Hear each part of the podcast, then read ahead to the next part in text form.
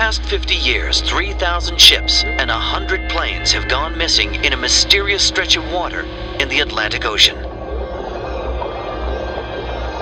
One minute, they are there. The next, they've vanished. They all have one thing in common. They all ventured into the Bermuda Triangle.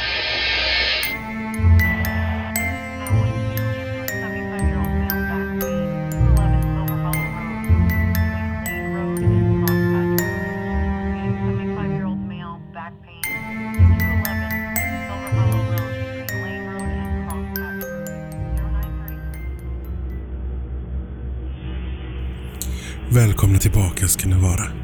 Efter denna långa paus. Jag har både flyttat stad och flyttat hjärna skulle man kunna säga. Men det har tagit sin lilla tid att få upp studion och känslan igen. Men nu är vi tillbaka. Och idag som ni kanske har märkt så handlar det om Bermuda-triangeln. Bermuda-triangeln, ett av vår tids största mysterium har länge legat i centrum för en rad mystiska och oförklarliga försvinnanden. Försvinnanden som förbrillar även den mest inbitna forskaren. Båtar som seglar in i evigheten. Flygplan som aldrig återvänder. Så som många andra har jag länge intresserat mig för detta mystiska område utanför Florida. Och när jag fick chansen att ta reda på mer var det en självklarhet att jag skulle ta den. Att jag valde Bermuda-triangeln istället för orkanen New Orleans är uppenbar. Jag älskar mysterium och Bermuda-triangeln är ett av de största frågetecken i vår tid. Men vad ligger då till grund för denna mysteriernas första denna fråga och många fler kommer jag att försöka besvara under detta avsnitt. Detta märkliga fenomen. Jag kommer att ta med er på en upptäcktsfärd genom detta mysterium och utforska vad som är sanning, vad som är myt och vad som rent av är påhittat. Och vem vet, kanske kan jag ta er närmare gåtans lösning. Eller bara längre ifrån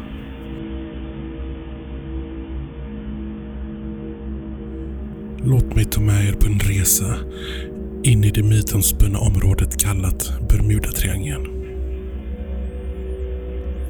Är det en verklighet eller myt? Vad är det egentligen som händer i Bermudatriangeln? Hur kommer det sig att flygplan och fartyg försvinner spårlöst? Vad är det som ligger bakom alla försvinnanden? Att Bermudatriangeln länge har varit centrum för en rad mystiska händelser och försvinnanden känner nog de flesta till. Men är allt som sägs om detta område verkligen sant? Denna triangel utanför Floridas kust ligger i fokus för en rad enastående debatter och teorier om huruvida det som sägs är trovärdigt. Men hur denna kom att upptäckas är desto mer invecklat. Det står i historieböcker att området utgörs av en triangel i rät linje mellan Miami, Bermuda och Puerto Rico. Och sedan tillbaka till Miami igen. Men detta är en myt. Man vet egentligen inte hur stor Bermudatriangeln egentligen är eller ens om det är en triangel. Denna myt om ett triangelformat område utanför Floridas kust uppfanns av en man vid namn Vincent Gaddis när han i februari 1964 skrev en artikel om den ödesdigra Bermudatriangeln i veckotidningen Argosy. Han upptäckte att en rad mystiska händelser hade inträffat inom ett visst område, vilket han då beskrev som en triangel och i och med detta var myten om Bermudatriangeln född. Vad är det då som egentligen händer i Bermudatriangeln? Myten om dödens triangel ligger i att det under en period försvann ett flertal plan och fartyg spårlöst i området. Vissa hittades aldrig, Medan ett antal båtar hittades senare drivandes utanför eller inom triangeln utan ett spår av vare sig besättningen eller passagerarna. Däribland den mest förbryllande händelsen med Mary Celeste som hittades drivande i Bermuda-triangeln någonstans mellan Azorerna och Gibraltar 1872. När hon hittades var allt lugnt och stilla på båten och allt var i sin ordning. Men av besättningen fanns inte ett spår. Sedan har vi skolfartyget Atlanta och hon och hennes kadetter på 290 män seglade rakt in i tomma intet år 1880. Fyra år senare åkte den italienska skonaren Miramon in i området och sågs aldrig mer igen. Enligt en ofullständig teori skulle den tyska barken Freja, som runt år 1900 seglade från Kuba till Chile, ha hittats i triangeln utan ett spår av besättningen. Fartyget hade svår slagsida och masterna var delvis sönderbrutna. Hon visade alla tecken på att hon har kämpat sig igenom en svår storm men det finns inga rapporter om att det skulle ha stormat i triangeln vid hennes upptäckt. Det finns rapporter om försvunna fartyg sedan så tidigt som 1600-talet.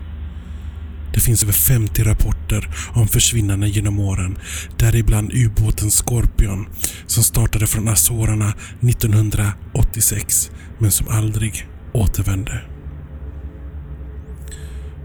Och även Anita. Ett 20 000 tons fartyg på 32 man som försvann utan ett spår.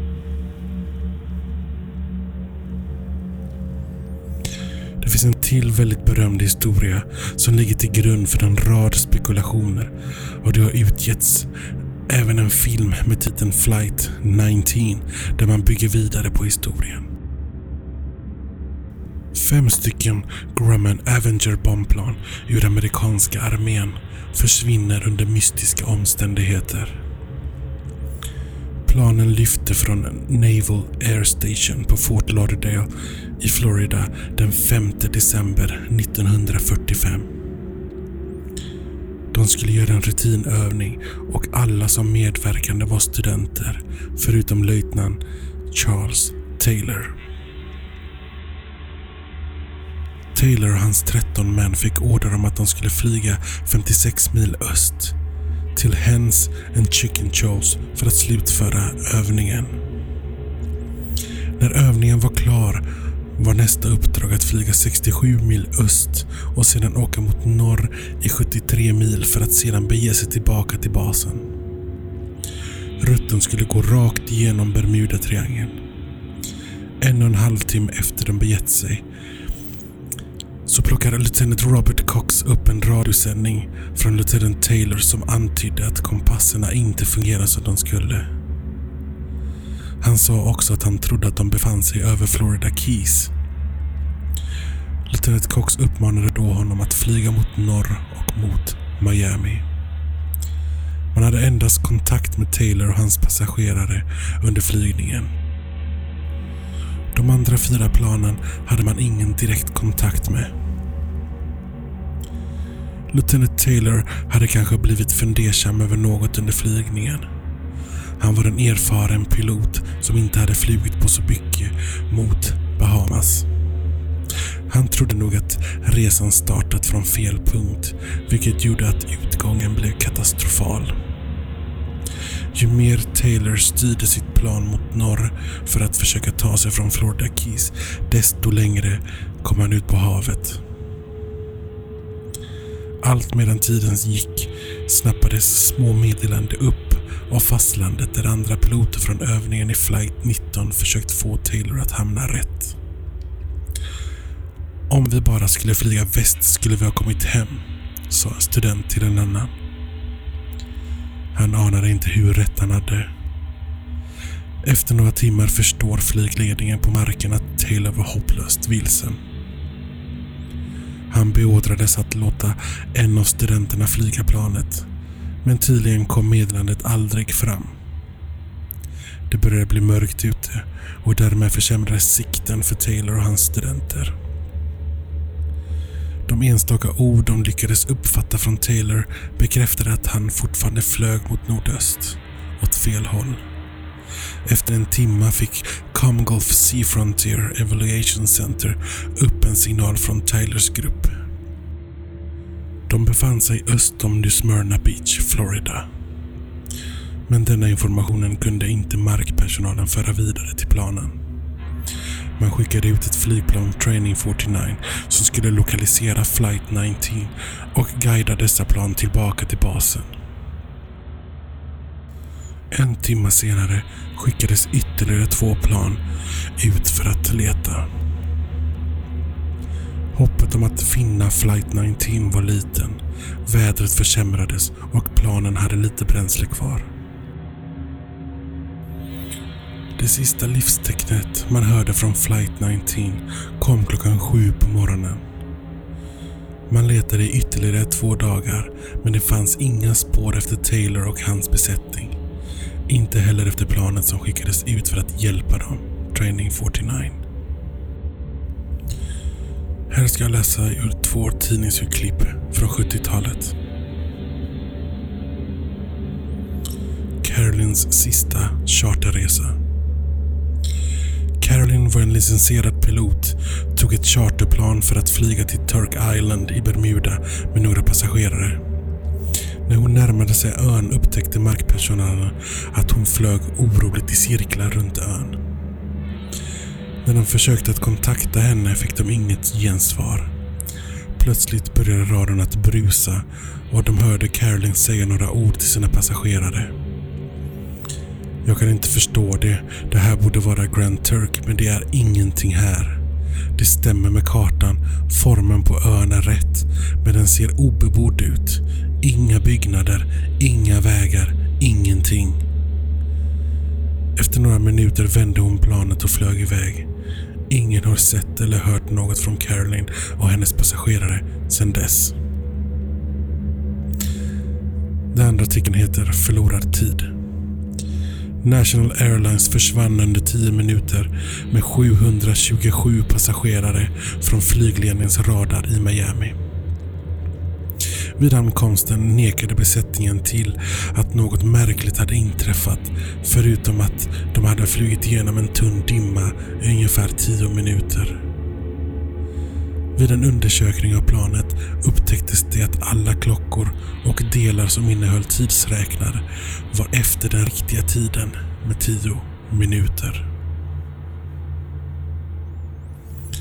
Men vad är det då som ligger bakom alla dessa försvinnanden? Det finns en del spekulationer i vad som kan tänkas ligga bakom försvinnanden. Bland annat den klassiska teorin om ufon och mystiska energiklot ovanför vattenytan. Enligt en annan teori så ska skeppen ha seglat in i en tät gulaktig dimma. Ingen vet riktigt vad som ligger bakom det hela. Enligt en amerikansk författare från 1950-talet ska det finnas en så kallad portal till en annan dimension även kallad ett kryphål i tid och rum. Men enligt en annan teori består botten på de djupaste platserna i Bermudatriangeln av dy och kvicksand. Men om denna teori stämmer, hur kan då en båt försvinna på bara 6 meters djup? Jo, detta förklarade han var orsakat av en missbedömning att båten i själva verket försvann på ett mycket djupare ställe. På frågan om var exakt svarar han att han inte kunde veta eftersom båten har ju varit vilse. Sedan har vi teorin om den försvunna världen som skapat kraftkällor som då och då arkiverats och dragits med sig fartyg och plan i djupet. En annan teori är att en undervattensvulkan någonstans i Bermudatriangeln skapar en tunn gas som gör att luftrummet och vattenytan tunnare än fartyg och plan som därför störtar ner i djupet. Att inga vrakdelar har återfunnits är för att strömmarna tar med sig vrakdelarna långt bort ifrån triangeln och sanden begraver dem djupt, djupt ner. Denna teori kan förklaras genom att när en gas flyter upp till ytan förlorar vattnet sin ytspänning och kan därför inte bära fartygen. När ett plan flyger in i gasen händer följande saker. De heta avgaserna antänder gasen och planet störtar efter ett antal explosioner ner i havet som inte har någon bärkraft. Därför finner man inte heller där några vrakspillror. Inte ens en oljefläck blir kvar. Följdverkningar på de få flygplan och fartyg som upplevt de olika fenomenen har vi bara nästan snuddat vid de enorma magnetiska krafterna som kan uppstå. Det är så att även dessa verkningar går att förklara med teorin om gasmolnen. De enorma mängder vattenbubblor de släpper upp sådana kvantiteter av gas genereras jättemoln av negativa joner i luften. De leder i sin tur till starka magnetfält. Detta kan förklaras varför kompassnålarna snurrar och varför flygplanen navigerar fel. Det är visserligen en ny teori, men det är den mest logiska förklaringen till vad som händer i Bermuda-triangeln. The Bermuda Triangle is a place where people disappear mysteriously, uh, that, and it has no logical, no conventional, no natural explanation. How can you lose five aircraft? And uh, it's a good question. It's a question that still is around today. So in the meantime, the plane was shuddering and the instruments were gone, and we didn't know what the hell was going on. And he said, "Can you see planes? Can you see ships down there? Can you see land? Anything? Please help us on this." We had no idea what the Bermuda Triangle was, or what the effect of the Bermuda Triangle was. And later on, we said that was it. Yeah, we were there, and that's what that's what happened. That's what affected our plane. Unfortunately, we survived it. Dagens avsnitt kommer från Mimers brunn och är författare vid Ida Mårtensson. Välkomna tillbaka, som sagt efter en lång tids väntan. Men nu ser vi fram emot en vår med massor av nya mysterier. Kompletterande bilder till dagens avsnitt kan ni hitta på både Instagram och Facebook där vi heter Mysteriepodden. Mitt namn är René Alexander och du har lyssnat på Mysteriet. FBI to DEA, Houston command. How do you read it? This is uh, Houston DEA. I read you loud and clear on command. FBI to DEA, testing on Houston command. How do you read it? This is uh, Houston DEA. I read you loud and clear on command.